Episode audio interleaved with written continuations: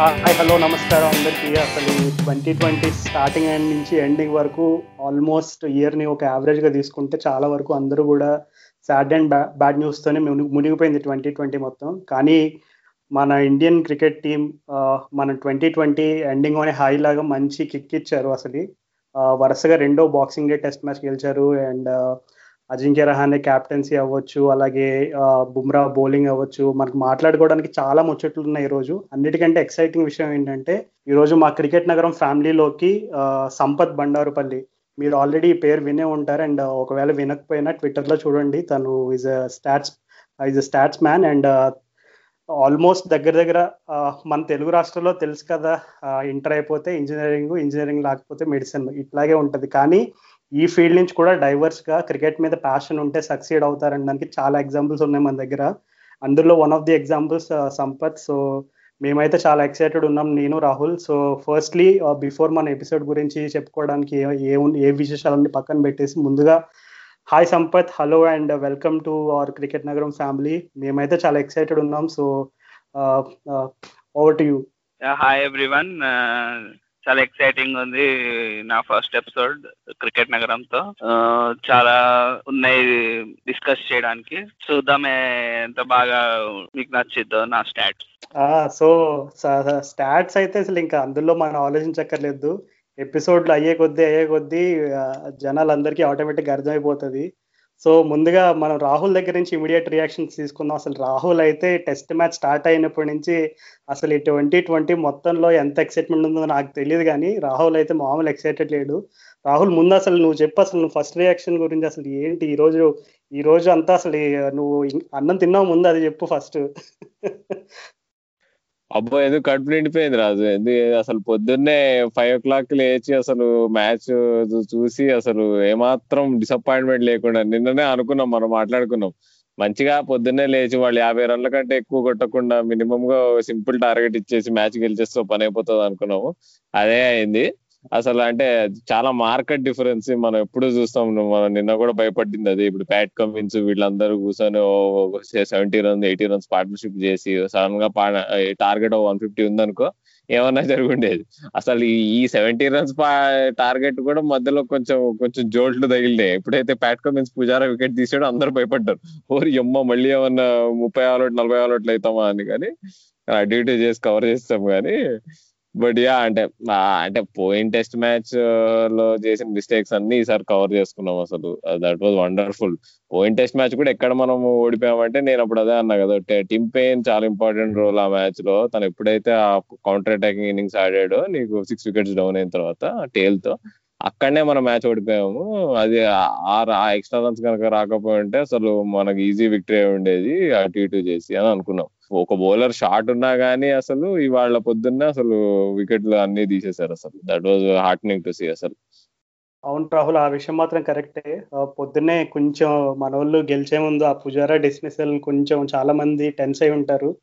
ఏంటి final result ఏమవుద్ది? మళ్ళీ ఏదైనా జరుగుతుందా అని. కానీ నేను సాధారణంగా మనం ట్విట్టర్లో రియాక్షన్స్ అది చూసినప్పుడు చాలా మంది అసలు ఈ ఈ విక్టరీని ఏదో సూపర్ స్పెషల్ హిస్టారికల్ విక్టరీ అని చాలా చాలా పెద్ద పెద్ద పదాలు వాడేస్తున్నారు.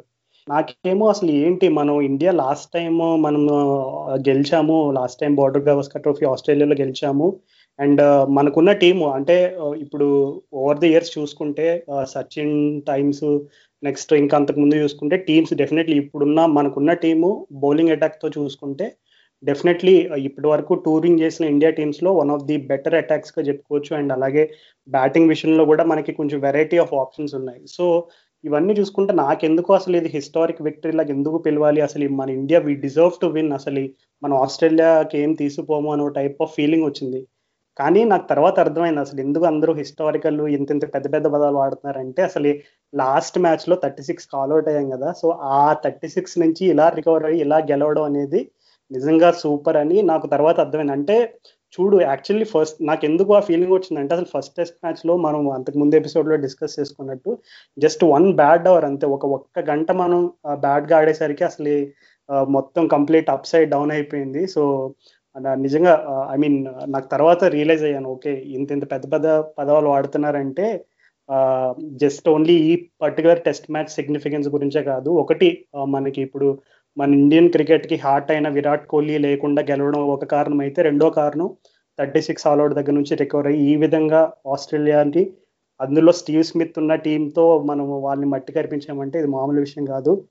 సో సంపత్ ఈ మ్యాచ్లో ఏదైనా ఇంట్రెస్టింగ్ అబ్జర్వేషన్స్ చూసావు? అంటే మనం last test match last time Australia గెలిచినప్పుడు మనము చటేశ్వర్ పుజారా ఫుల్ అసలు కంప్లీట్ ఓన్ చేస్తాడు ఆస్ట్రేలియా బౌలింగ్ అటాక్ని ఈసారి స్పెసిఫిక్గా ఇప్పుడు ఫస్ట్ టెస్ట్ మ్యాచ్లో కూడా మనం చాలాసేపు డామినేట్ చేసాం. సో ఈసారి పర్టికులర్గా ఇండియాకి ఏ బాగా వర్కౌట్ అవుతున్నాయి అనుకుంటున్నాను నా ఒపీనియన్లో అయితే బౌలింగ్ కన్సిస్టెంట్ uh, గా ఉంది. లాస్ట్ మ్యాచ్లో కూడా సేమ్ అలానే బౌలింగ్ ఉంది. బట్ uh, ఈ మ్యాచ్లోకి వచ్చేసరికి రన్స్ ఎక్కువ టైలెండర్స్కి. చాలా సేపు బ్యాటింగ్ చేశారు కానీ ఎక్కువ రన్స్ మాత్రం కన్సీడ్ చేయలేదు. సెకండ్ ఇన్నింగ్స్లో కొంచెం చేసా హండ్రెడ్ రన్స్ దాకా కొట్టారు లాస్ట్ ఫైవ్ వికెట్స్కి. కానీ వాళ్ళు ఆల్మోస్ట్ ఫిఫ్టీ ఓవర్స్ దాకా చేశారు. సో మనం చాలా బాగా రిస్ట్రిక్ట్ చేసామని చెప్పుకోవచ్చు. ఈవెన్ ఫస్ట్ ఇన్నింగ్స్లో టైలెండర్స్ ఎక్కువ రన్స్ కొట్టనివ్వలేదు. లాస్ట్ మ్యాచ్లో almost seventy eighty runs last three wickets కే కొట్టారు వాళ్ళు. అక్కడ ఒక లీడ్ అనేది మనకి ఫిఫ్టీ రన్స్కి వచ్చేసింది. ఒక హండ్రెడ్ రన్స్ లీడ్ ఉండుంటే కనుక ఒక డిఫరెంట్ మైండ్ సెట్తో బ్యాటింగ్ చేసేవాళ్ళు మేము. సో నాకు తెలిసి బౌలింగ్ బెటర్గా ఉందని చెప్పొచ్చు. ఈ మ్యాచ్లో ఎస్పెషల్లీ సిరాజ్ రావడం ఉమేష్ లే లేకపోయినా కూడా చాలా బాగా కవర్ చేశారు. జడేజా కూడా డిఫరెంట్ యాంగిల్ తీసుకొచ్చాడు మ్యాచ్లోకి లెఫ్ట్ ఆర్మ్ స్పిన్నర్గా.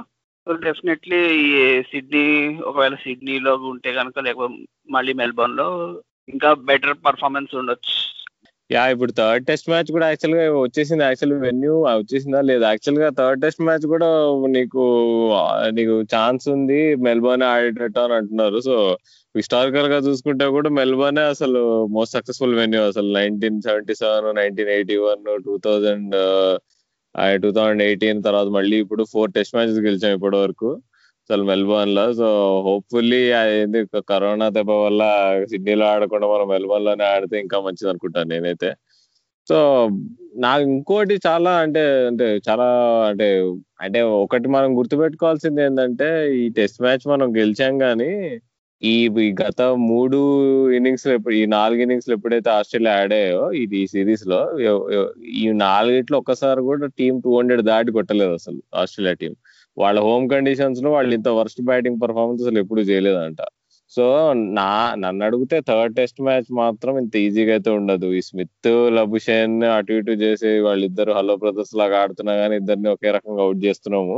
ఈ రెండు మ్యాచ్లు వరకు చూస్తే కానీ నాకు తెలిసి స్మిత్ అయితే కంబ్యాక్ ఇవ్వకుండా థర్డ్ టెస్ట్ మ్యాచ్లో రన్స్ కొట్టకుండా అయితే ఉండడు. So we should be ready అనమాట నీకు ఇంకా బెటర్గా బ్యాటింగ్ చేసి గెలవడానికి. ఎందుకంటే బౌలింగ్ నాకు తెలిసి టూ ద పొటెన్షియల్ వేస్తున్నాం మనం. ఇంతకంటే బెటర్ బౌలింగ్ అయితే మనం వేయలేము. సో ఇంత ఇంత ఇంత ఈ బౌలింగ్ లెవెల్కి వాళ్ళు ఇంకొంచెం బ్యాటింగ్ బాగా చేసి ఇప్పుడు టూ హండ్రెడ్ ఇప్పుడు వన్ ఎయిటీ వన్ నైన్టీ కాకుండా స్కోర్ త్రీ ట్వంటీ వరకు లాగొచ్చు వాళ్ళు వాళ్ళకున్న బ్యాటింగ్ పొటెన్షియల్తో. సో అంత స్కోర్ వెళ్ళిన తర్వాత మన బ్యాటింగ్ కూడా ఇంకో స్టెప్ పైకి ఆడాలి. ఇప్పుడు ఉన్న ఉన్న ఉన్న పర్ఫార్మెన్స్ కంటే. సో నాకు పుజారా మెయిన్ పుజారా ఇప్పుడు ఇప్పుడు ఇస్తున్న పర్ఫార్మెన్స్ కంటే ఇంకొంచెం ఒక వంద అట్లా కొట్టి. ఇప్పుడు విహారీ చూసుకుంటే కూడా నీకు చిన్న చిన్న స్టార్ట్స్ వచ్చినాయి కానీ నేను అసలు చాలా పెద్ద మిస్డ్ ఆపర్చునిటీ ఈ మ్యాచ్లో మొత్తం నాకున్న ఒకే ఒక అసంతృప్తి ఏంటంటే హనుమ విహారీకి అంత మంచి ఆపర్చునిటీ ఉండే. ఏంటి రహానే కెప్టెన్తో కలిసి ఆడడానికి. అక్కడ అది మిస్ చేసుకున్నాడు.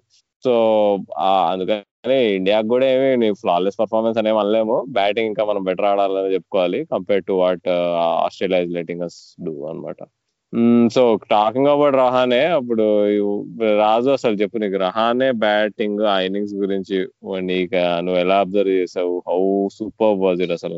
నేను చాలా ఎంజాయ్ చేసా ఇన్నింగ్స్ అయితే. నాకు ఇంకా గుర్తుంది రాహుల్ నేను ఫస్ట్ టెస్ట్ మ్యాచ్ కవర్ చేసినప్పుడు ఫస్ట్ డే అంటే ఇండియా ఓకే రిలేటివ్లీ బెటర్ పొజిషన్లో ఉన్నా సరే చాలా అంటే రహానే మీ మెయిన్ టాకింగ్ పాయింట్ అయిపోయాడు. ఎందుకంటే విరాట్ కోహ్లీ రన్అట్ చూ చూసిన తర్వాత అందరూ కూడా అరే మా కోహ్లీ పాపం ఫస్ట్ టైం టీ ట్వంటీ ట్వంటీలో సెంచరీ కొడతాడు అనుకుంటే అది కూడా లేకపోయింది కదా అని చాలా మంది డిసప్పాయింట్ అయ్యి రహానే మీద కొంచెం అంటే ఆ కొద్దిగా యాడెడ్ ప్రెషర్ అనేది పెరిగింది. అంటే ఆఫ్ కోర్స్ క్యాప్టెన్సీ తీసుకున్నప్పుడు ఆ ప్రెషర్ న్యాచురల్గా వస్తుంది.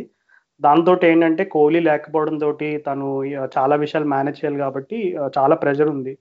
సో అతని బ్యాటింగ్ ఎబిలిటీస్ గురించి మనం కొత్తగా చెప్పుకోని అవసరం లేదు. కానీ నాకు తెలిసి అంటే నువ్వు విహారీ గురించి మెన్షన్ చేస్తావు కాబట్టి ఒక చిన్న పాయింట్ చెప్పాలనుకుంటున్నాను విహారీ గురించి కూడా. అంటే తను ఆ రిషబ్ పంత్ వచ్చే ముందు ఒక చిన్న partnership I think forty odd ఎంతో పార్ట్నర్షిప్ చేశాడు అది రహానే తోటి. సో నాకు తెలిసి పాపం రహానే ఎప్పుడు కూడా రహానే అవే టెస్ట్ టూర్స్లో అతను ఆడిన ఇన్నింగ్స్ అన్ని చూసుకుంటే రహానేని అవుట్ చేయడానికి బెస్ట్ టైం అయితే ఆ ఫస్ట్ ఫిఫ్టీ లోపే ఉంటుంది. అంటే జనరల్గా టాప్ ఫైవ్ ఎప్పుడు కూడా వాళ్ళు ఫస్ట్ ఫిఫ్టీ లోపే రెస్ట్రిక్ట్ చేయరు. ఒక్కసారి దాటితే బ్యాట్స్మెన్ కాన్ఫిడెన్స్ వేరే లెవెల్లో ఉంటుంది. సో మనం రహానే కూడా అదే చూసాం. సో రహానే ఇన్నింగ్స్లో విహారీ కూడా ఒక చిన్న పాత్ర అయితే పోషించాడు. ఆఫ్ కోర్స్ మ్యాచ్లో ఇంపాక్ట్ఫుల్ ఇన్నింగ్స్ ఆడకపోయినా తను రహానే స్టార్టింగ్లో తనకి కాన్ఫిడెన్స్ ఇవ్వడానికి కూడా ఒక చిన్న రోల్ చిన్న రోల్ అయితే ప్లే చేశాడు.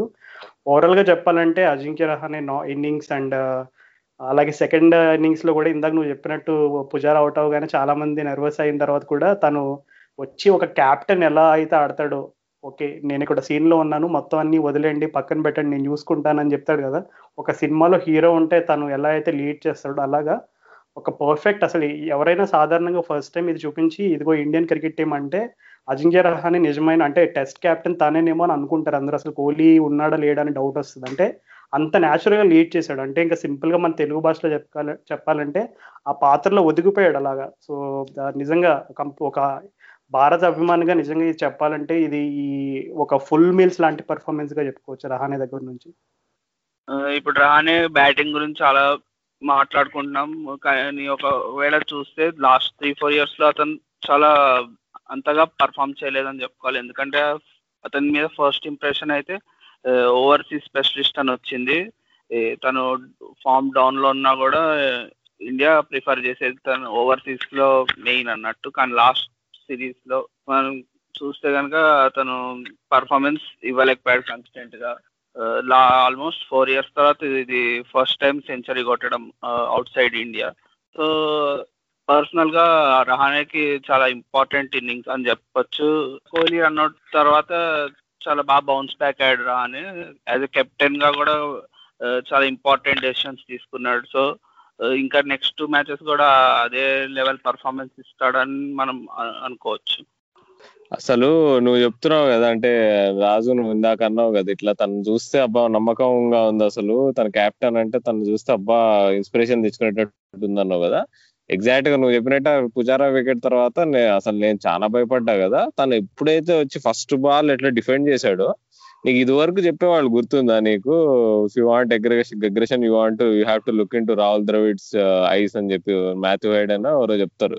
జేసన్ గిలెస్పిన సో నాకు ఎగ్జాక్ట్లీ ఆ ఎమోషనే కనిపించింది అసలు రహానేలో తను అంటే ఇప్పుడు రహానే జనరల్గా డోసైల్ క్యారెక్టర్ పెద్ద ఏమి నీకు అల్లరి చేయడు. కోహ్లీకి తనకి అసలు చాలా డిఫరెన్స్ ఉంటుంది. కోహ్లీ అగ్రెసివ్ తిని చాలా సాఫ్ట్ స్పోకెన్ అంటారు కానీ టెస్ట్ మ్యాచ్ మొత్తంలో అసలు రహానే ఆట తీరు చూస్తే అసలు నీకు ఏ మాత్రం ఎక్కడా నీకు అగ్రెషన్లో అయితే లోటు కనిపించలేదు నాకు. తను ఇంకా కాన్ఫిడెంట్ అగ్రెషన్ అనిపించింది నీకు. సో నీకు నీకు కొంత కొన్నిసార్లు చూస్తాం మనం. ఇప్పుడు ఏం చేయాలో అర్థం కానప్పుడు నీకు బ్యాట్స్మెన్ సిక్స్లు కొట్టడానికి ట్రై చేసి ఓ ఏదో చేసి బ్రేక్ ద షాకిల్ చేయడానికి ట్రై చేస్తారు అలా కాకుండా నీకు సెక్యూర్గా ఉండే ప్లేయర్ ఎవరైనా తన డిఫెన్స్ని ట్రస్ట్ చేస్తాడు. మెల్లిగా ఆడుకొని తర్వాత క్యాపిటలైజ్ అవుతాడు. అసలు ఆ రోజు సెకండ్ డే రోజు బ్యాటింగ్ పర్ఫార్మెన్స్ నాకు అసలు ఓ సూపర్ అనిపించిన విషయం ఏంటంటే నీకు నీకు ఫస్ట్ టూ సెషన్స్లో తను ఎంత మెల్లిగా ఆడాడు తర్వాత థర్డ్ సెషన్ ఎప్పుడైతే వాళ్ళు న్యూ బాల్ తీసుకున్నారు ప్లస్ ఇంకా కొంచెం బౌలర్స్ టైర్డ్గా కనిపించారు అప్పుడు తన తన స్ట్రోక్ ప్లే అంతా చూపించాడు రహానే అసలు. అప్పుడు నీకు క్లియర్గా కనిపిస్తుండే స్టార్క్ హేజల్వుడ్ కమిన్స్ ఈ ముగ్గురు అసలు అబ్బా అలసిపోయి అబ్బా వీడు ఇప్పుడు ఇంతవరకు వీడు ఆడలేదు ఇప్పుడు మనం వికెట్ తీద్దామని వేస్తుంటే ఇప్పుడు అటాక్ చేస్తున్నారు వీళ్ళు జడేజా ఇంకా రహానే అని. ఆ ఎమోషన్ వాళ్ళలో కనిపించింది సో ఆ ఇన్నింగ్స్లో నాకు తెలిసి that was cherry on the top అనమాట ఎప్పుడైతే థర్డ్ సెషన్ న్యూ బాల్ తీసుకున్నారో వాళ్ళు అక్కడ అటాక్ చేసిన కౌంటర్ అక్కడ అటాక్ చేసిన తీరు ప్లస్ మనకు వచ్చిన రన్స్ చాలా క్రూషియల్ అక్కడ. ఎందుకంటే మళ్ళీ ఆ ఆ కోపంతో నెక్స్ట్ డే పొద్దున్నే వచ్చి నీకు స్టార్క్ నీకు కమిన్స్ వచ్చి వికెట్లు తీసి ఆల్అౌట్ చేస్తారు మళ్ళీ తొందరగానే చూస్తే. ఆ రన్అట్ తర్వాత రహానే రన్అట్ తర్వాత. సో నిజంగా రహానే ఒక రకంగా నీకు ఈ బౌలర్స్ వల్ల గెలిచామని క్లియర్గా ఉన్నా గానీ మనం చూసుకునే ట్వంటీ వికెట్స్ వాళ్ళు టూ హండ్రెడ్ లోపు ఇద్దరు రెండు ఇన్నింగ్స్ కంప్లీట్ చేసినా గానీ ఆ Rahane innings that full day ఏదైతే ఆడాడో అసలు ప్రైస్లెస్ ఇన్నింగ్స్ అసలు. అవును రాహుల్ ఇంకా నేను ఏమాత్రం నువ్వు చెప్పిన దానికి యాడ్ చేసే అవకాశం లేకుండా చాలా చక్కగా వివరించావు. సోరే బ్యాటింగ్ డిపార్ట్మెంట్లో డెఫినెట్లీ మా రహాన్ అనే స్టార్ పెర్ఫార్మర్ అది తెలిసిన విషయమే. కానీ మన హైదరాబాద్ కుర్రాడు మొహమ్మద్ సిరాజ్ గురించి మాట్లాడుకుందాం అసలు కాసేపు. మనం ఆల్రెడీ ఫస్ట్ డే అయిన తర్వాత ఒక ఎపిసోడ్ చేసినప్పుడు ఆల్రెడీ చెప్పాము. అసలు నాకైతే అసలు ఈ రోజు అతను మొహమ్మద్ సిరాజ్ బౌలింగ్ చూస్తుంటే ఆల్రెడీ ఒక ఇరవై ముప్పై టెస్ట్ మ్యాచ్లు ఆడేసి ఎక్స్పీరియన్స్ తోటి బ్యాట్స్మెన్ని సెటప్ చేస్తారు చూడు. అట్లా వేస్తున్నాడు బౌలింగ్ నాకైతే నేనైతే పర్సనల్గా చాలా ఇంప్రెస్ అయ్యాను అసలు.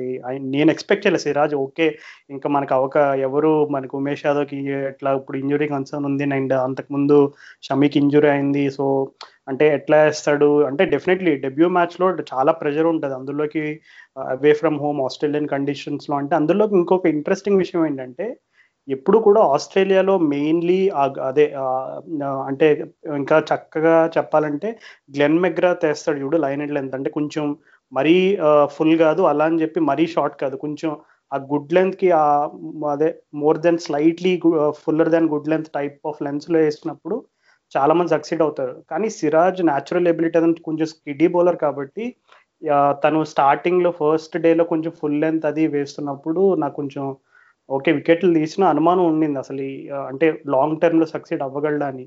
కానీ ఆ లైన్ అండ్ లెంత్ ఈ టెక్నికాలిటీస్ అన్ని పక్కన పెట్టేస్తే అతను నాకు తెలిసి రెండో రోజునో ఫస్ట్ డేనో ఎప్పుడో చెప్పాడు. అంటే అతను జస్ట్ ఏదో ఊరికే వచ్చి బౌలింగ్ వేయడం కాదు ప్రతి బాల్ని ప్లాన్ చేసుకుంటూ వేస్తున్నట్టు చెప్పాడు. అండ్ దానికి ముఖ్య కారణం అతను జస్ప్రీత్ బుమ్రా తోటి ఎక్కువగా మాట్లాడుతున్నాను. బుమ్రా నన్ను బాగా సపోర్ట్ చేశాడని చెప్పాడు. అండ్ నిజంగా ఎవరికైనా కనుక అవకాశం ఉండుంటే నెక్స్ట్ టెస్ట్ మ్యాచ్ నుంచి మీకు అవకాశం ఉన్నప్పుడు ఇండియా బౌలింగ్ వేసేటప్పుడు చక్కగా ఇయర్ ఫోన్స్ పెట్టుకుని మీరు యాప్లో కానీ ఎక్కడైనా స్టంప్ మైక్ నుంచి చాలా క్లియర్గా ఆడియో వినపడుతుంది. అది వినండి. నేను ఈ విషయం ఎందుకు చెప్తున్నానంటే జస్ప్రీత్ బుమ్రా అసలు ఇండియాలో కేవలం అతను బౌలింగ్ వేస్తున్నప్పుడే కాదు వేరే ఫాస్ట్ బౌలర్ చేస్తున్నప్పుడు అతని రోల్ ఎలా ఉంటుంది అతను అందరూ ఇప్పుడు మీరు చూస్తే జస్ప్రీత్ బిమ్ జస్ప్రీత్ బుమ్రా ఒక లీడర్ లాగా తయారయ్యాడు. లైక్ ఈరోజు హర్ష బొగ్లే కూడా మెన్షన్ చేశాడు. చాలా మంది ఈ రోజు జస్ప్రీత్ బుమ్రా ఒక లీడర్గా ఎమర్జ్ అయ్యాడని కొంచెం హైప్ ఇస్తున్నారు.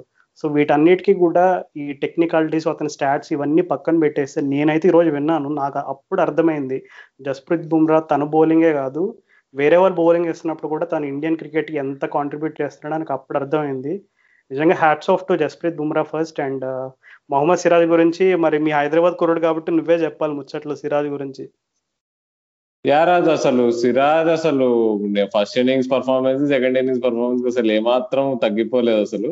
అసలు ముఖ్యంగా అసలు ఇవాళ పొద్దున ఎప్పుడైతే క్యామరన్ గ్రీన్ వికెట్ తీసాడో అది చాలా క్రూషియల్ నన్ను అడిగితే. ఎందుకంటే మనం అనుకున్నట్టే నీకు టార్గెట్ ఒక్కసారి వన్ థర్టీ వన్ ఫార్టీ వెళ్తే నీకు వేరే అయిపోయి ఉండేది మ్యాచ్ అట్మాస్ఫియర్ సో తను అసలు యాక్చువల్గా నీకు నీకు అంత టాల్ ఉంటాడు నీకు ఈజీగా నీకు పుల్ షాట్లు అవి ఆడ ఆడడం చాలా ఈజీగా ఆడతాడని మనకు మనకు తెలుసు అసలు కెమెరా గ్రీన్ అసలు అసలు అట్లాంటి బ్యాట్స్మెన్ని నీకు పేసిక్ హరీ చేసి నీకు పుల్ షాట్ మీద నీకు షార్ట్ మిడ్ వికెట్లో క్యాచ్ ఇప్పించాడంటే నీకు సిరాజ్ బౌలర్ ఏదో ఉంది. ఈవెన్ దో నీకు one forty five one one fifty వేయలేకపోతున్నాడు కానీ స్పీడ్ తన సేమ్ నీకు బుమ్రాలు ఎట్లయితే నీకు స్పీడ్ నీకు కనిపించకుండా నీకు ఎట్లయితే స్పీడ్ ఉంటుందో స్పీడ్ గాని కాకుండా నీకు బ్యాడ్ నీకు ఆఫ్ ద పిచ్ వచ్చే పేస్ ఏదైతే ఉంటుందో అది కొద్దిగా నీకు సిరాజ్లో కూడా ఉందేమో అనిపించింది. ఎందుకంటే నీకు ఎప్పుడే అవుట్ అయిన బాల్ కూడా ఎక్కువ స్పీడ్ ఏం లేదు. One thirty three one thirty two ఉండే. So yeah he has special ability అదైతే క్లియర్ అసలు. ఈ స్పెషల్ అబిలిటీని బయటికి తీసుకురావడానికి అసలు భరత్ తరుణ్కి చాలా అసలు క్రియేట్ ఇవ్వాలి అసలు తను మనం పోయిన ఎపిసోడ్లో మీరు వినుంటే తెలుసుంటుంది అసలు ఎండింగ్లో రవితేజ కామెంట్స్ విన్నాం కదా సిరాజ్ గురించి అసలు తను తను ఎట్లా స్టార్ట్ అయ్యాడు ఇప్పుడు ఎక్కడున్నాడు అనేది. సో బాల్ కూడా ఎట్లా పట్టుకోవాలో రాదు నీకు షైన్ ఎట్లా చేయాలో రాదు. అసలు గ్లేస్ బాల్తో ఫస్ట్ టైం ఆడిందే ఫైవ్ ఇయర్స్ బ్యాక్ అంటే. అలాంటి ఒక ప్లేయర్ ఇప్పుడు ఇండియాకి ఆడుతున్నాడు ఇంత డామినేట్ చేయగలుగుతున్నాడు అంటే నీకు ఒక ఒక బ్యాటింగ్ లైనప్ని అంటే సో నీకు తెలుస్తుంది అనమాట నీకు ఒక కోచ్ రోల్ ఎంత ఇంపార్టెంట్ అనేది. So all thanks to Bharat Arun అసలు. ఇంత మంచి బౌలింగ్ అటాక్ మనకి రిజర్వ్లో కూర్చొని ఉంది అసలు బెంచ్ మీద రెడీగా ఇప్పుడు నీకు. ఈ మ్యాచ్ చూసుకుంటే ఇషాంత్ శర్మ లేడు షమీ లేడు ఉమేష్ ఇంజుడు అయినా కానీ మనం ఈజీగా టెన్ వికెట్స్ తీసేసామంటే నీకు అంత మంచి బ్యాటింగ్ లైనప్ మీద so it it is no doubt అంటే మంచి బ్యాటింగ్ లైనప్ అంటే ఆన్ పేపర్ అయితే అట్లీస్ట్ వాళ్ళంతా నీకు ఎక్స్పీరియన్స్ వాళ్ళ కండిషన్స్లో అయితే వాళ్ళు బాగా ఆడగలుగుతారు. మా ఒక్కొక్క ఇన్ఎక్స్పీరియన్స్డ్ బౌలింగ్ లైనప్ మీద. పోయినేడు వాళ్ళు ఆస్ట్రేలియన్ సమ్మర్లో కూడా నీకు మొత్తం ఇదే సేమ్ బ్యాటింగ్ లైనప్ దగ్గర దగ్గర నీకు ఉత్త వార్నర్ లేడంతే వీళ్ళే నీకు చింపి పందిరేశారు న్యూజిలాండ్ పాకిస్తాన్ని మరి అలాంటిది మరి మనం ఏదో ఒకటి చేసి మరి చేయగలుగుతున్నాం అంటే మన సెకండ్ చాయిస్ థర్డ్ చాయిస్ బౌలర్స్తో అంటే all credit to coaching department all credit credit to నీకు రాహుల్ ద్రవిడ్ అయినా కానీ ఎవరైనా కానీ సో యా ఓవరాల్ అసలు ఇంత ఇంత కాన్ఫిడెన్స్ విక్టరీ అసలు నేనైతే ఎక్స్పెక్ట్ చేయలేదు అసలు మనం గుర్తుంటే నువ్వు కృతికాతో మనం చేసిన ఎపిసోడ్లో కానీ అప్పుడు కానీ మాట్లాడుకున్నాం అబ్బాయి వీళ్ళు ఆస్ట్రేలియా మీద అసలు మనం ఒక టెస్ట్ మ్యాచ్ కూడా గెలవం మోస్ట్లీ మహా అయితే ఏ టూ నిల్లో లేదంటే ఫోర్ నిల్ కూడా అవ్వచ్చు అనుకున్నాము. అలాంటిది అసలు నీకు కోహ్లీ లేకుండా ఇషాంత్ శర్మ లేకుండా వీళ్ళందరూ లేకుండా అసలు మనం ఇప్పుడు ఒక టెస్ట్ మ్యాచ్ గెలిచామంటేనే గొప్ప. బట్ నేను నా ప్రొడిక్షన్ ఏంటంటే గోయింగ్ ఫార్వర్డ్ అంత ఈజీ అయితే ఉండదు. సంపత్ ఏమైనా యాడ్ చేస్తాను Siraj పెర్ఫార్మెన్స్లో one of the best points ఏంటంటే అతను న్యూ బాల్తో ఛాన్స్ రాలేదు. ఇప్పుడు ఉమేష్ ఉన్నాడు ఫస్ట్ ఇన్నింగ్ సెకండ్ ఇన్నింగ్స్లో కూడా ఉన్నాడు. సో సీనియర్ బౌలర్స్ అయ్యేసరికి అతను న్యూ బాల్తో ఛాన్స్ రాలేదు. జనరల్గా హైదరాబాద్ రంజీ టీమ్లో చూసుకుంటే అతను మోస్ట్లీ న్యూ బాల్తో స్టార్ట్ చేస్తాడు. సో హెల్ప్ ఉంటది. ఆ స్వింగ్ హెల్ప్ ఉంటది. కానీ ఈ మ్యాచ్లో అయితే అతను లేకపోయినా చాలా టైట్ లైన్తో చేశాడు. బుమ్రా సీనియారిటీ ఒకటి చాలా ప్లస్ పాయింట్ ఇండియాకి ఎందుకంటే జస్ట్ టూ ఇయర్స్ అయింది అతను టెస్ట్ డెబ్యూ చేసి. అయినా కూడా ఒక లీడర్ ఆఫ్ ద అటాక్ లాగా సిరాజ్కి హెల్ప్ చేస్తూ ఒక లీడర్గా ఫామ్ అయ్యాడని చెప్పుకోవచ్చు మనం. అవును సంపత్ మంచి పాయింట్ అది. యాక్చువల్లీ అదే జస్ప్రీత్ బుమ్రా ఇప్పుడు ఈ రోజు అశ్విన్ మ్యాచ్ అయిపోయిన తర్వాత ఒక ఇంటర్వ్యూ తీసుకున్నారు. ఇంటర్వ్యూలో చెప్పాడు అనమాట అంటే Ashwin Bumrah and next Cheteshwar Pujara and Ajinkya Rahane వీళ్ళ నలుగురు కూడా ఇప్పుడు ఈ రోజు ఇండియా ఈ టెస్ట్ మ్యాచ్ గెలవడానికి వీళ్ళ నలుగురు బిహైండ్ ద సీన్స్ చాలా కీలక పాత్ర పోషించారన్నట్టే చెప్పాలి. ఎందుకంటే అశ్విన్ కూడా రివీల్ చేశాడు. ఎందుకంటే వాళ్ళు మ్యాచ్ స్టార్ట్ అయ్యే ముందు నుంచి వాళ్ళు చాలా అంటే స్టీవ్ స్మిత్ అనుకోవచ్చు అందరూ ఏంటి ఎంత తేలిగ్గా అవుట్ అయిపోతున్నాడు అశ్విన్ అని చెప్పి. కానీ ఆ డిస్మిసల్ వెనుక చాలా ప్లానింగ్ ఉంది. అది అశ్విన్ అంటే లైక్ ఎలా ఎలా ప్లానింగ్ చేశాడు అంతా రివీల్ చేయలేదు కానీ చెప్పాడు. అంటే మేము మేమంతా కూడా గెట్ టుగెదర్ అయ్యి మేము ప్లాన్ చేసుకున్నాము ప్లాన్స్ పెట్టుకుని దాన్ని పర్ఫెక్ట్గా ఎగ్జిక్యూట్ చేసి అన్నిటికంటే ముఖ్యంగా ఏంటంటే ఒకరిని ఒకరు కాంప్లిమెంట్ చేసుకున్నారు. ఇప్పుడు చాలాసార్లు ఏ టీం అయినా ఒక test match high profile games ఎవరైనా సరే ప్లానింగ్ చేసుకుంటారు. అది నార్మల్లే కాకపోతే కాంప్లిమెంట్ చేయడం అంటే దాన్ని ఎగ్జిక్యూట్ చేస్తూ కాంప్లిమెంట్ చేయడం అనేది బిగ్గెస్ట్ ఛాలెంజ్ సో అందులో మన వాళ్ళు సక్సీడ్ అయ్యారని చెప్పుకోవచ్చు. అండ్ ఇందాక రాహుల్ అన్నట్టు మరి ఇంకా నెక్స్ట్ మ్యాచెస్లో మరి మన పర్ఫార్మెన్సెస్ ఎట్లా ఉంటాయి ఇవన్నీ మాట్లాడుకునే ముందు ముందుగా మన హైదరాబాద్ కుర్రాడు ఇంకొకటి ఉన్నాడు. డేవిడ్ వార్నర్ సో బహుశా మీరందరూ ఏ ఇండియా ఇంత డామినేట్ చేసి చూసేసరికి అసలు ఆస్ట్రేలియాలో డేవిడ్ వార్నర్ ఉన్నాడని కొంతమంది మర్చిపోయి ఉండొచ్చు పాపం. కానీ నిజం చెప్తున్నా నేను ఆస్ట్రేలియన్ టెస్ట్ సమ్మర్స్ నాకు ఎప్పుడు కూడా అసలు ఆస్ట్రేలియా డామినేట్ చేయడానికి డేవిడ్ వార్నర్ స్టాట్సే చెప్తాయి స్టోరీ. ఇంకా మనం కొత్తగా ఏం అవసరం లేదు. డేవిడ్ వార్నర్ ఎంత డామినేట్ చేస్తాడని అతని స్టైల్ ఆఫ్ ప్లే కానీ ఓ సో నెక్స్ట్ టెస్ట్కి ఆల్మోస్ట్ ఫిట్ అని అంటున్నారు. ఒక చిన్న డౌట్ ఉంది. ఒకవేళ కనుక డేవిడ్ వార్నర్ వస్తే మరి డేవిడ్ వార్నర్ ఎలా ఆడతాడో పక్కన పెడితే ఎందుకంటే డేవిడ్ వార్నర్ స్టీవ్ స్మిత్ ఇద్దరు ఉన్నప్పుడు ఇద్దరు మిస్ అవడం అనేది చాలా రేర్గా జరుగుతుంది. సో నాకు తెలిసి next test match next test మ్యాచ్లో ఇండియాకి ఏదైనా బిగ్గెస్ట్ ఛాలెంజ్ ఉందంటే అది డేవిడ్ మోర్ అండ్ స్టీవ్ స్మిత్ ఇద్దరిని ఆపగలగాలి. అండ్ వాళ్ళిద్దరి మీద ప్లానింగ్ పెడితే మధ్యలో ఇంకొక లబుష్ లబుషేన్ అని స్టీవ్ స్మిత్ డూప్లికేట్ ఉన్నాడు. సో సో డెఫినెట్లీ ఈజీ అయితే కాదు. కానీ మన ఇండియాలో ఇప్పుడు మరి ఉమేష్ యాదవ్ ఇంజరీ తోటి నెక్స్ట్ టెస్ట్ మ్యాచ్కి ఆబ్వియస్ చేంజ్ ఏదైనా ఉందంటే మరి రోహిత్ శర్మ టీంలోకి వస్తాడనేది అందరికీ తెలిసిందే. సో ఇవి కాకుండా చేంజెస్ ఏమేమి ఎక్స్పెక్ట్ చేస్తున్నావు రాహుల్? మేజర్ చేంజెస్ ఇండియా నుంచి కానీ ఆస్ట్రేలియా నుంచి కానీ నాకు తెలిసేసి అయితే ఫస్ట్ ఇప్పుడు నీకు ఉమేష్ యాదవ్ ఇంజురీ మీద కొంచెం క్లారిటీ కావాలి. మేబీ అంటే రిపోర్ట్స్ కొంతమంది ఏమన్నారంటే తన పక్క నీకు థర్డ్ టెస్ట్ మ్యాచ్ ఆడినట్టున్నారు. ఏమో నీకు పోస్ట్ మ్యాచ్ తర్వాత రహాని అనడం ఓకే మేబీ చూస్తున్నామేమో రికవర్ అవ్వచ్చేమో ఈస్ ప్రోగ్రెసింగ్ అన్నట్టు మాట్లాడాడు. సో ఒకవేళ ఉమేష్ ఆడకపోతే ఇక వచ్చేస్తాడు అనుకుంటున్నా. ఏదో నటరాజన్ ఆడాలి ఏదో లెఫ్ట్ ఆర్మ్ యాంగిల్ అందరు మాట్లాడుతున్నా కానీ Natarajan strictly white ball bowler నన్ను అడిగితే తను చూసుకుంటే స్వింగ్ చేయలేడు తను. ఇప్పుడు మిచల్ స్టార్క్ నీకు ఇట్లాంటి వాళ్ళందరూ నీకు లోపలికి స్వింగ్ చేసేంత అబిలిటీ నాకు కనిపించట్లేదు నటరాజన్లో ఇప్పటివరకు నేను చూసింది అయితే. సో తన్ని రెడ్ బాల్ ఆడిచ్చి మనం ఓకే వికెట్ దీని నువ్వు మా స్టార్క్ అనుకుంటే అక్కడే మనం బోల్తా పడతాము. డేవిడ్ బాయ్ నీకు వచ్చేసి మంచిగా నంచుకొని తినేస్తాడు. అట్లాంటి బౌలర్ అనమాట నీకు రెడ్ బాల్లో నీకు నటరాజన్.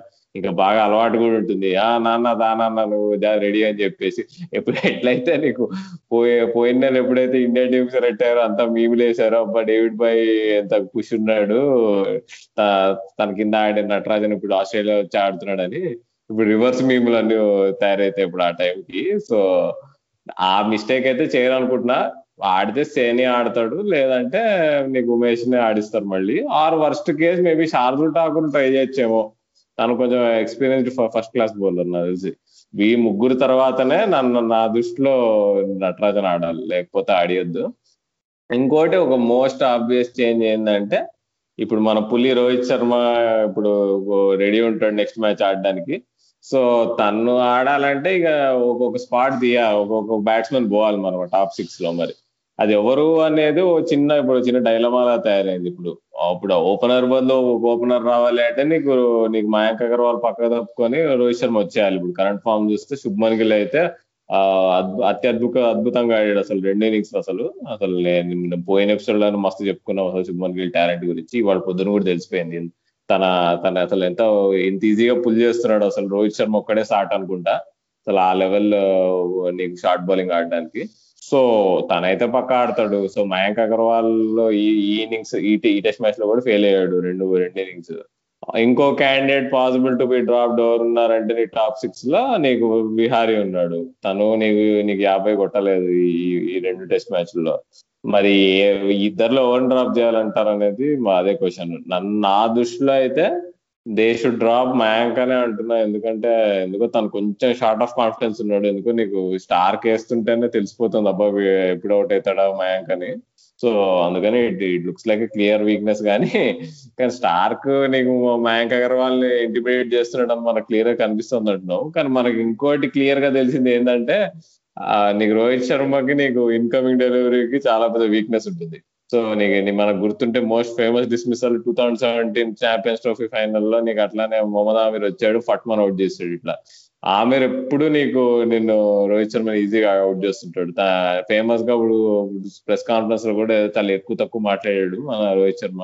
కానీ ఫ్యాక్ట్ ఏంటంటే బాల్ స్వింగ్ అయితే ఫస్ట్ ఫైవ్ అవర్స్లో చాలా పెద్ద డేంజర్ ఉంటుంది రోహిత్ శర్మ అవుట్ అవడానికి సో తను వచ్చేసి నీకు సౌత్ ఆఫ్రికా బౌలర్స్ ఎట్లయితే హోమ్లో పెట్టాడో అంత డామినేషన్ మాత్రం చూడకపోవచ్చు.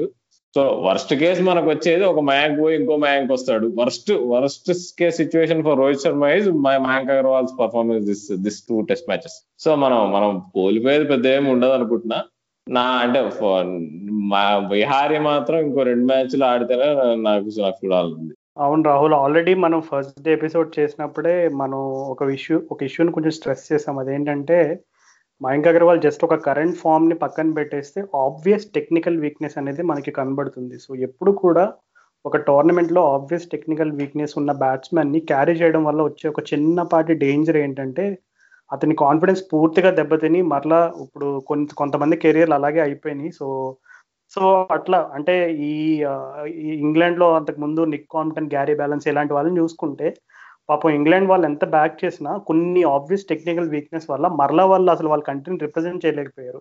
సో ఇలా మన ఎగ్జాంపుల్స్ చెప్పుకుంటే చాలా ఉన్నాయి. సో మేము మయాంక్ అగర్వాల్ గురించి ఏదైనా చెప్తున్నాము అండ్ విహారీ ఆడాలి అగర్వాల్ ఆడకూడదంటే ఏదో ఇందులో ఏదో మన స్టేట్ వాడు కదా అని బయాస్ ఏం లేదు మా దగ్గర.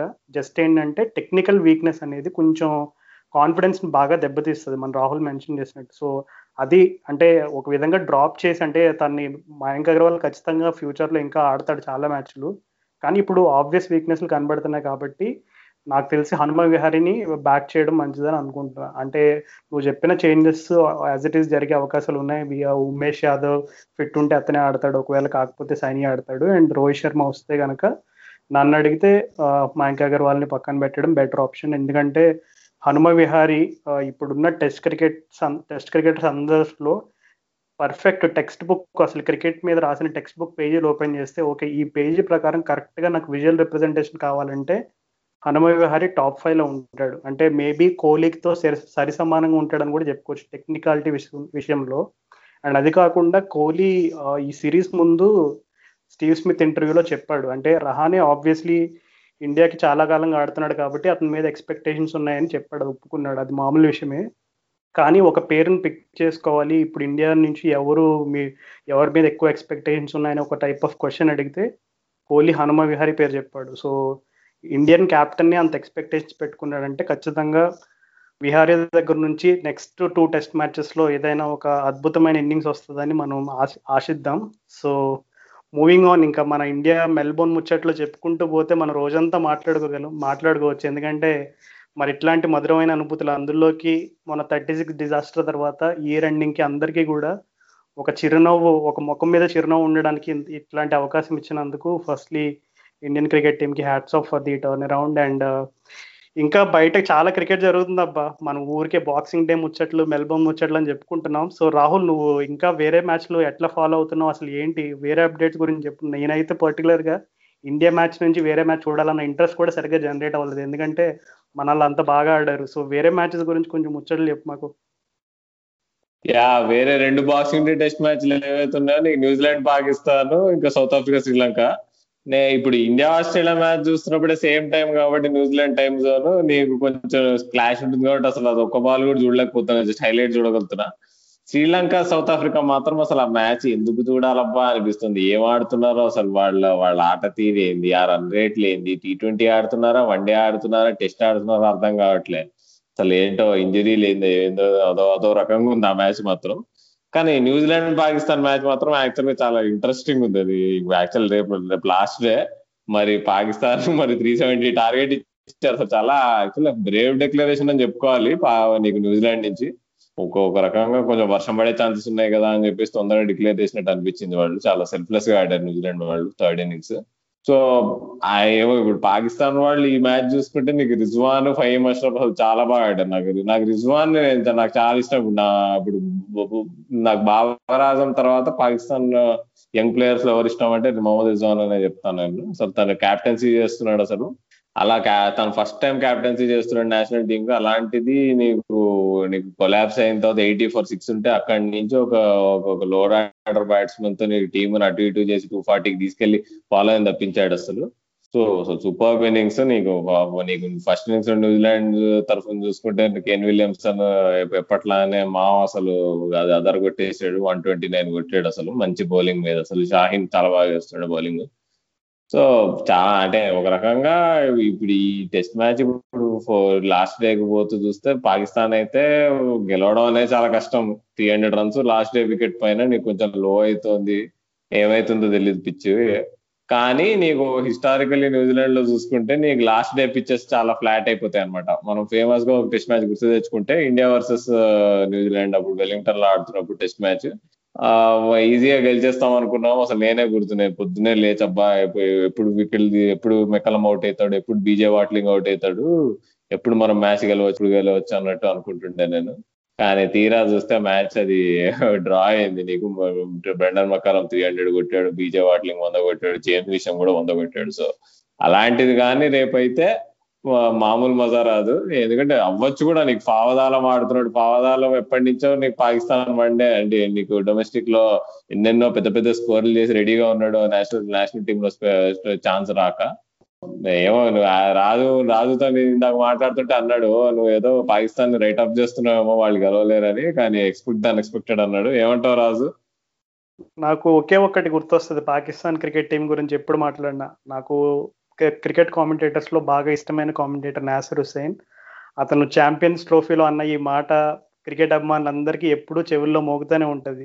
One minute down one minute up. That is Pakistan cricket అని చెప్తాడు చక్కగా. సో నిజంగా పాకిస్తాన్ క్రికెట్ టీంని ఎప్పుడు కూడా రైట్ ఆఫ్ చేయకూడదు. అందరూ కూడా చాలాసార్లు చాలా మీమ్లు అయ్యి వేస్తూ ఉంటారు కానీ పాకిస్తాన్ క్రికెట్ని తక్కువ అంచనా వేస్తే అది ఇంకా అది ఇంకా గుడ్ లక్ టు దెమ్ అని చెప్పాలి. ఎందుకంటే నువ్వు చెప్పినట్టుగా ట్వంటీ ట్వంటీ మొత్తంలో మోస్ట్ ఇంప్రూవ్డ్ ఇంటర్నేషనల్ క్రికెటర్ ఎవరైనా ఉన్నారంటే నాకు మొదటి మూడు మూడు పేర్లు ఫస్ట్ గుర్తొచ్చేది మొహమ్మద్ రిజ్వాన్. ఎందుకంటే ఒకప్పుడు సర్ఫరాజ్ ఉన్నప్పుడు అసలు పాకిస్తాన్కి వేరే వికెట్ కీపర్ ఎవరైనా ఉన్నారా అనుకునే రోజుల్లో మహమ్మద్ రిజ్వాన్ ఇప్పుడు ఎలా ఎలా అయిపోయిందంటే సర్ఫరాజ్ అహ్మద్ వచ్చి డ్రింక్స్ క్యారీ చేస్తున్నాడు. డ్రింక్స్ క్యారీ చేస్తే అసలు ఈ అబ్బాయి క్రికెట్ ఎప్పుడైనా ఆడాడు అంతకుముందు పాకిస్తాన్ అనేటట్టు కనబడుతున్నాడు. అంటే ఒకప్పుడు పాకిస్తాన్ క్రికెట్ని రూల్ చేసి పాకిస్తాన్కి ఒక ఐసీ ట్రోఫీ అందించిన ప్లేయర్ని బెంచ్ మీద కూర్చోబెట్టి ఈరోజు Pakistan international cricket test team lead చేస్తున్నాడంటే that is the beautiful story of Mohammad Rizwan and uh, చాలా చక్కటి ప్లేయర్ చాలా పాజిటివ్ ప్లేయర్ కూడా. నువ్వు చూసుకుంటే పాకిస్తాన్ వికెట్ కీపర్లు హిస్టారికల్గా ఇప్పుడు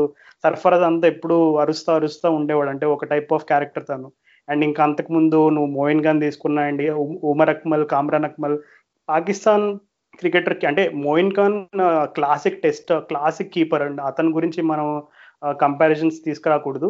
ఇంకా ఈ మధ్యలో ఆడిన సర్ఫరాజ్ ముందు ఆడిన కీపర్స్ అందరూ కూడా ఎప్పుడు కూడా పాకిస్తాన్కి ఎవరైనా ఒక కీపర్ బ్యాట్స్మెన్ ఇన్నింగ్స్ని హోల్డ్ చేయగలిగేటువంటి ప్లేయర్ ఎప్పుడు దొరకలేదు పాకిస్తాన్కి లక్కీగా ఇప్పుడు మొహమ్మద్ రిజ్వాన్ వచ్చాడు. Hopefully he will continue to be like that అని కోరుకుందాం for the sake of Pakistan cricket and world cricket ఇంకా మనం చూసుకుంటే పాకిస్తాన్ నువ్వు అట్లానే అంటావు వాళ్ళు ఓకే అన్ఎక్స్పెక్టెడ్ అన్ఎక్స్పెక్టెడ్ అంటాం. పొద్దున్నే మూడున్నరకు స్టార్ట్ అవుతుంది మ్యాచ్ మనం మెల్లిగా ఆరింటికి కళ్ళు తెచ్చేటప్పటికి మ్యాచ్ అయిపోయి దుప్పటి దన్నేసి ఉంటారు.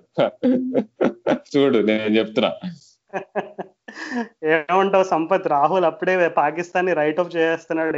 ఏంటి మరి పాకిస్తాన్ ఫోర్త్ ఇన్నింగ్స్ రికార్డ్స్ ఎలా ఉన్నాయి అసలు టెస్ట్ క్రికెట్లో రీసెంట్గా?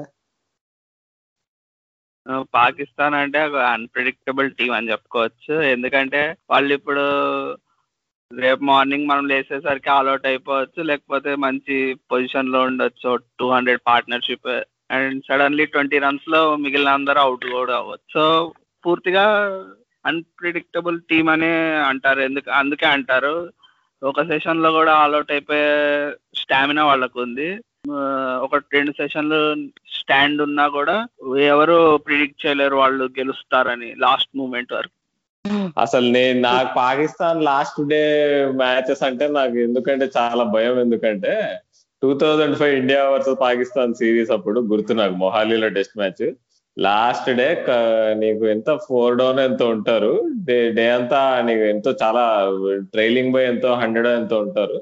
అలాంటప్పుడు కమరాన్ అక్మల్ అప్పుడే బచ్చాగాడు. కమరాన్ అక్మల్ అప్పుడే నీకు అప్పుడప్పుడే కొంచెం వస్తున్నాడు. అలాంటి కమరాన్ అక్మల్ చేత మనం వందగొట్టించి అబ్దుల్ రజాకు తను మ్యాచ్ని సేవ్ చేస్తారు. సో అది నాకు ఎంత బలమైన ఘాటు దింపిందంటే గుండెలు అప్పుడు అప్పా నేను వెయిట్ చేస్తుండే ఎప్పుడు తీస్తాడు అనిల్ కుమ్లు ఎప్పుడు వికెట్ తీస్తాడు అంటే వికెటే పడట్లే. వాళ్ళు ఆడుతూనే ఉన్నారు సాయంత్రం వరకు ఆడారు. సో సో ఇలాంటిది కనుక రేపైతే మాత్రము సో మస్తు మజా వస్తుంది. అవును రాహుల్ మనం ఇవన్నీ చెప్పుకున్నాం కానీ మన శ్రీలంక సంగతి ఏంటి అసలు? అసలు ఒకసారిగా నాకు అసలు శ్రీలంకన్ మ్యాచ్ చూస్తే దగ్గర దగ్గర ఇంజురీ లిస్ట్ ఎక్కువ ఉంది ఆడే లిస్ట్ కంటే అలా కనబడుతుంది అసలు. ఏంటో పాపం వాళ్ళు. ఈ పాపం లంక ప్రీమియర్ లీగ్ అని ఒకటి పెట్టారు పాపం వాళ్ళు. ఏంటంటే of course Sri Lanka cricket board ఏమి మన ఇండియన్ క్రికెట్ బోర్డు అంత రిచ్ కాదు అది అందరికీ తెలిసిన విషయమే.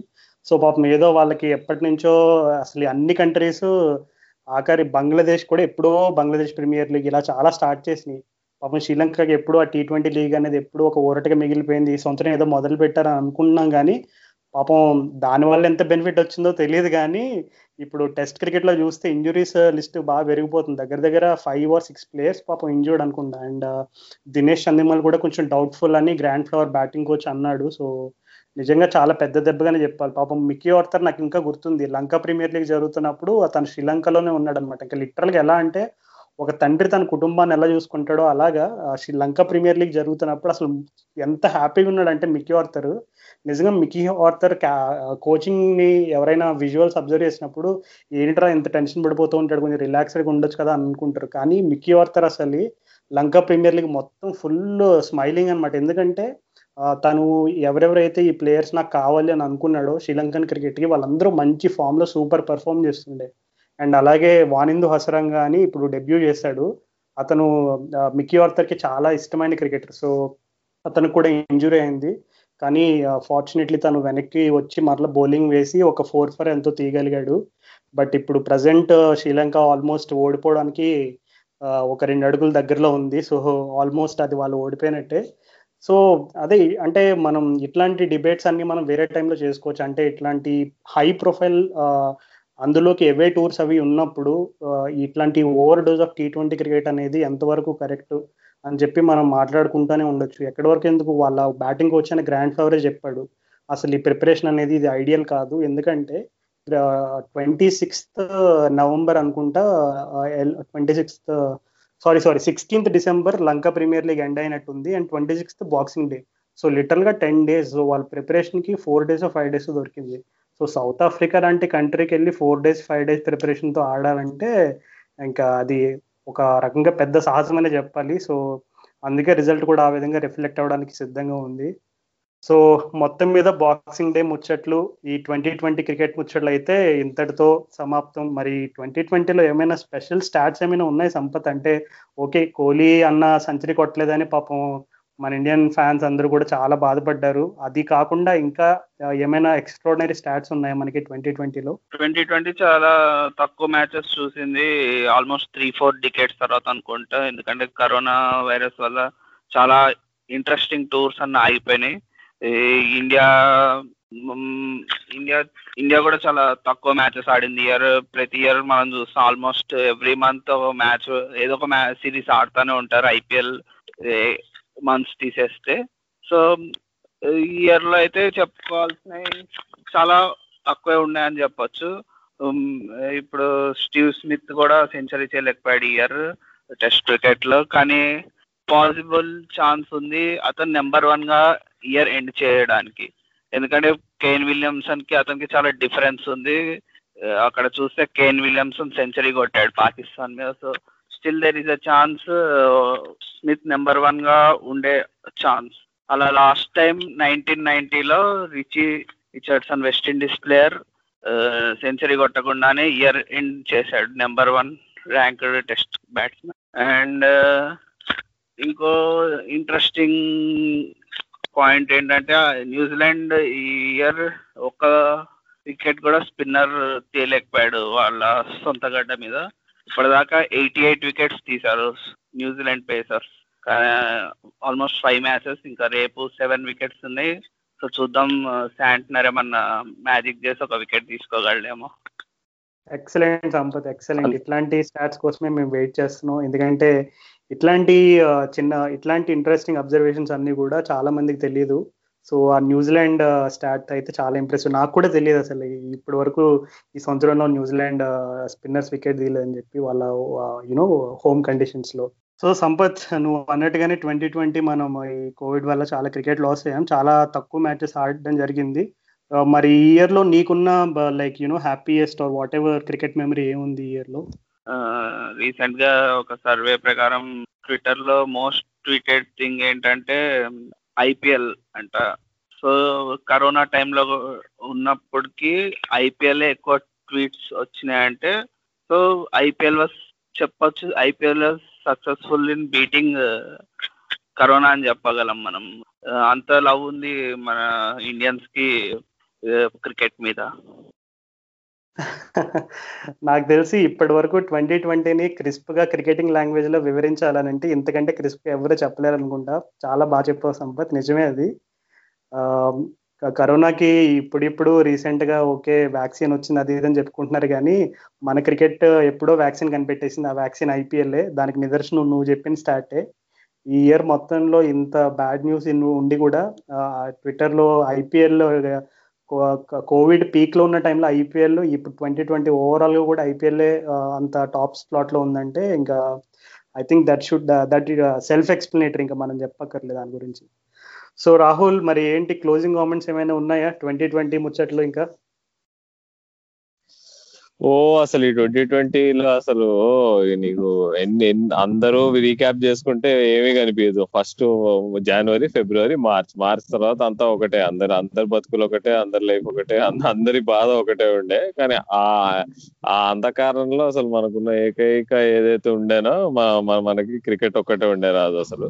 ఎప్పుడైతే నీకు జూలైలో మళ్ళీ India England West Indies series start అయిందో అప్పుడు మళ్ళీ ఊపిరి పీల్చుకున్నట్టు అయింది నాకైతే అసలు. అవి లేకపోతే అప్పటి వరకు ఏంటి వీడి పెడితే నీకు కరోనా న్యూస్ తప్ప ఏమీ లేకుండే. సో ఆ వెస్టిండీస్ ఇంగ్లాండ్ సిరీస్ అయితే ఒక రకంగా ఊపిరి పీల్చుకున్నా నేనైతే అప్పుడైతే అసలు. మనం ఒక్కళ్ళమే కాదు లోకం అంతా క్రికెటింగ్ వరల్డ్ మొత్తం ఊపిరి పీల్చుకుంది అసలు.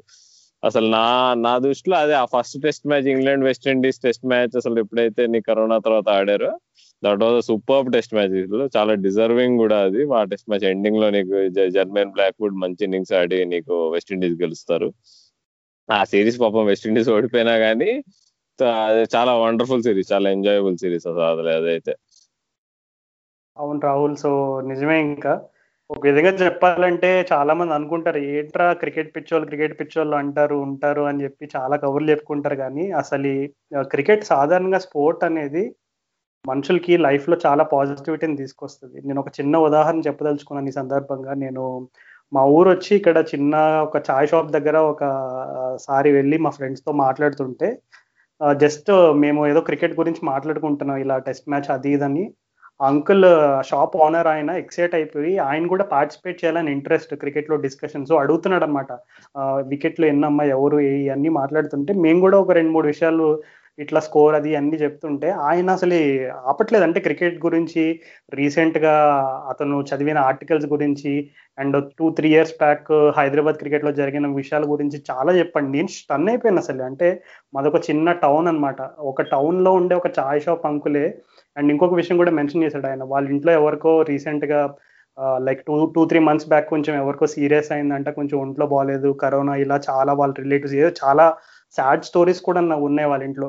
కానీ ఈ మూమెంట్లో అంకుల్ అదంతా అసలు మర్చిపోయి క్రికెట్ గురించి మాట్లాడి అసలు ఒక చిన్న పిల్లోళ్ళ మాట్లాడుతూ చాలా ఎక్సైటెడ్ అయిపోయాడు అనమాట సో నిజంగా ఎందుకు మాకు క్రికెట్ దగ్గర నుంచి ఏం కిక్ వస్తుంది ఏం మజా వస్తుంది అంటే దానికి ఉదాహరణగా ఇట్లాంటి విషయాలు మనం ఎన్నో చెప్పుకోవచ్చు. అసలు ఇండియాలో మనం ఈ పొద్దున్నే లేచి మనం ఇంటర్నెట్ ఆన్ చేసి ఫేస్బుక్లు ఇన్స్టాలు అవి ఓపెన్ చేస్తే మాట్లాడితే సాడ్ న్యూస్ బ్యాడ్ న్యూస్ అది ఇది డిజాస్టర్లు చదువుతాం కానీ ఎవరు పాజిటివ్ న్యూస్ గురించి రాయరు కానీ ఇలా పాజిటివ్ స్టోరీలు రాసుకుంటూ పోతే స్పోర్ట్ ద్వారా లైఫ్లో పాజిటివ్ వచ్చి వచ్చిన వాళ్ళు కొన్ని కోట్ల మంది ఉంటారు. సో ఈ సందర్భంగా ఈ ఎపిసోడ్ని ఎండ్ చేయాలనుకుంటున్నాం ఈ పాజిటివ్ అండ్ హ్యాపీ నోట్ తోటి. సో హోప్ఫుల్లీ ఇండియా ఎలా అయితే థర్టీ సిక్స్ ఆ డిజాస్టర్ నుంచి ఎలా బౌన్స్ బ్యాక్ అయ్యి అందరికీ కూడా అందరి ముఖంలో చిరునవ్వు ఎలా నింపిందో ట్వంటీ ట్వంటీ కూడా ఒక థర్టీ సిక్స్ ఆల్ అవుట్ లాగా డూమ్ లా క్లోజ్ అయిపోయి twenty twenty one hope twenty two zero two one దాన్ని ఎలా పిలవాలో కూడా తెలియలేదు ఎందుకంటే ట్వంటీ ట్వంటీ అంతలా మన అంధకారంలోకి నెట్టేసింది. సో హోప్ఫుల్లీ నెక్స్ట్ ఇయర్ ఇండియాలో అయితే బౌన్స్ బ్యాక్ అయిందో మన నెక్స్ట్ ఇయర్ కూడా like you know entire world అలాగే బౌన్స్ బ్యాక్ అవుతుందని మనస్ఫూర్తిగా కోరుకుంటున్నాం. సో మా క్రికెట్ నగరం పాడ్కాస్ట్ ఫ్యామిలీ తరపు నుండి అందరికీ కూడా అడ్వాన్స్ హ్యాపీ న్యూ ఇయర్ ఎప్పుడు నవ్వుతూనే ఉండండి నవ్వుస్తూనే ఉండండి. మా పాడ్కాస్ట్ వినండి వినిపించండి షేర్ చేయండి. అండ్ నచ్చినా నచ్చకపోయినా మీకు అవకాశం ఉన్నప్పుడు మాకు ఫీడ్బ్యాక్ కూడా రాయండి. So until next time this is Raju Rahul and Sampath sign